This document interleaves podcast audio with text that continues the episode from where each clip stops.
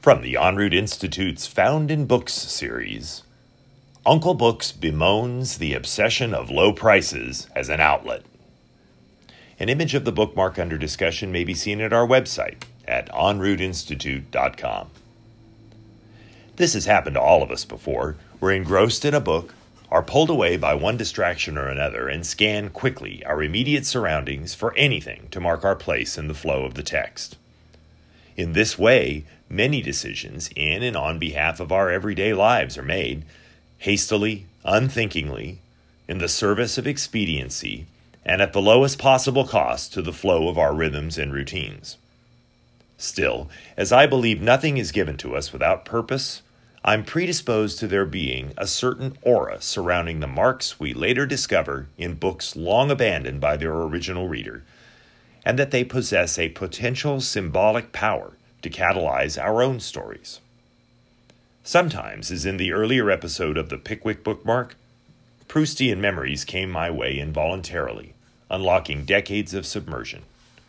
In the current mark under discussion, from the moment I saw it, I knew it would involve some memory work, some social and economic criticism, and a bit of what we might call impressionistic history. Hard as it may be to imagine such a volume of pontification coming from one little garment tag, here we go. What comes to mind when the phrase outlet mall is mentioned? If it's divisions of minivans invading giant concrete bunkers filled with clothing that should have stayed on the cotton trees, then I'm in line with you. But if it reminds you of low prices, good deals, and great values, please allow me the opportunity to convince you otherwise.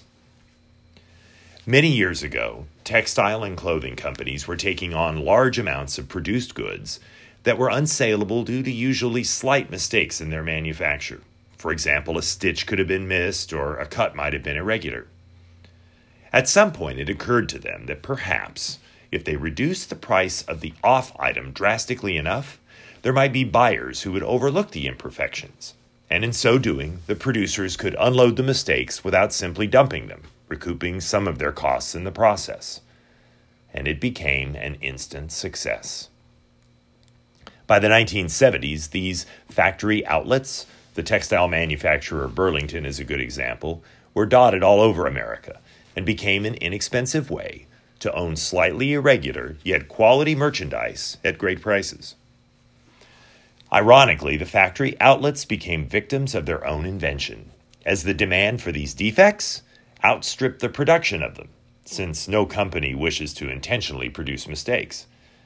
And by this time, smaller manufacturers and even retail chains began to organize stores of discounted merchandise in the same locales as these big factory outlets, establishing outlet malls that required ever larger mountains of stuff to fill them.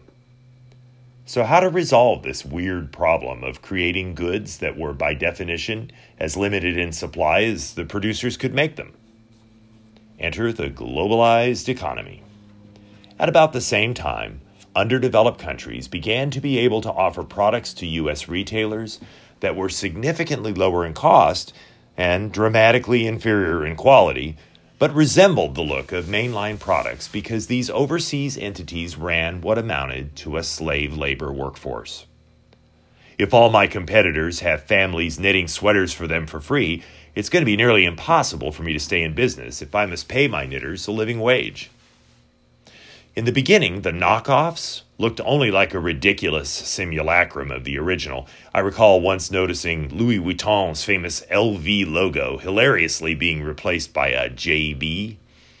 But as their forgeries became more expert, it became clear to American retailers that there could be a market for approximations of full retail, high demand goods.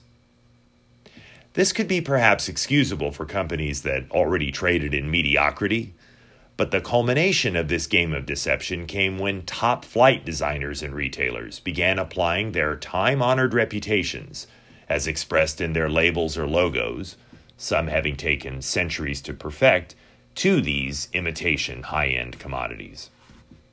Ersatz luxury goods became an irresistible way for the outlet stores to keep their shelves full of cheap merchandise and to resolve the demand problem.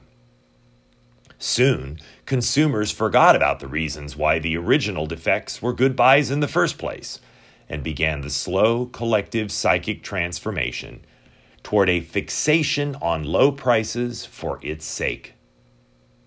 Today, special purchase items, the term for the licensed use of products of a lower quality than the reputation of the store or brand, account for up to 90% of the merchandise offered at an outlet store.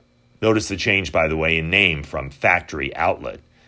And in many cases, the outlet store is more profitable than the originary store from which it hijacks its name. This improvised bookmark is emblematic of how all strata of retail stores have become seduced by the special purchase temptation. The estimable store associated with this label is one of the oldest department stores in America, and in its mainline retail shops offers some of the highest quality merchandise in the world. The item connected to the sales tag never saw the inside of one of their traditional stores. This is revealed in how on the tag the regular price and the sale price are of the same printing. This item never sold for $60, a suggested retail price. The store had no intention of ever selling it for $60, and in all likelihood, the store purchased it for a fraction of the $24.90 sale price so that it would still earn them a profit. Does this marquee specialty store have the right to engage in such unseemly tactics? Legally and economically, of course they do. But I believe that even if they're looking to engage in such deception in order to earn what they might feel is essential revenue, it has the opposite effect in the long run. The merchandise sold by the store under discussion and companies in their echelon of retailing has for centuries been uncompromising in its quality. But doesn't its association with the outlet store, which closely resembles its namesake, now practically as recognizable as the legacy store, do nothing but diminish the status of the mainline shop? Doesn't the reputation of the original store need to remain elevated? Need to be identified with quality in order for its name to be worth copying in the first place? Admittedly, quality is a vague term, often seen as the precursor to one lie or another in the dark art of advertising. But to offer an ironic illustration of one way to understand quality, allow me to do some math. I have a pair of brown suede shoes made by Salvatore Ferragamo, which are built using the finest materials and human craftsmanship, and which I purchased in 2008 for about $500. But before accusing me of being a sartorial snob, let me point out the following. They are perhaps the best fitting shoes I have ever owned. I continue to wear these shoes weekly. They still look great, and I get compliments on them constantly. So if you take the original retail price of these shoes and divide by the number of years I've owned them, you arrive at an annual cost of $42 per year. And that's a high number because I estimate these shoes to look great for at least another few years. A prior pair of black leather Ferragamos lasted me 15 years before I lost them. Now, please take that $42 and attempt to buy a pair of shoes at any outlet store or any other store for that matter of your choosing. And my near guarantee is that you'll walk out with misshapen, ill fitting foot commodities, meant to last maybe not even a year, and certainly only as long as it takes you to forget where and when you bought them, so that you can throw more money at the planned obsolescence machinery. It's a way, among many other examples I could and I eventually will cite, of understanding how buying at the horrifying full retail price can be an investment rather than a waste. And that falling prey to the cult like mantra that lower prices are always better than higher ones is one of the cardinal cultural mistakes we can make, especially when we make this choice unthinkingly and uncritically, like reaching for the closest item available to mark our place in a book. This little tag cum bookmark reveals the sad disparity between what this world renowned retailer was and now is. But I chose this particular object, more importantly, as an inaugurating symbol for what can be. In future Uncle Books episodes, I will turn from quality as recognized in a well stocked bookstore or a pair of handmade shoes and toward an urging us to becoming available to a certain quality of thinking that hopefully complements these literary and material understandings of quality. If the first Uncle Books episode was a melancholic return to lost origins and worlds of beauty found in locality, my tirade against the compulsion to always want more and more for less and less is meant as a reminder that, even if we are still far away from retracing the conditions for better quality for our everyday lives, it is possible to mark the culprits, not just from the supply of mediocrity, but from the demands of thoughtlessness, which stand in our way from that quixotic ambition.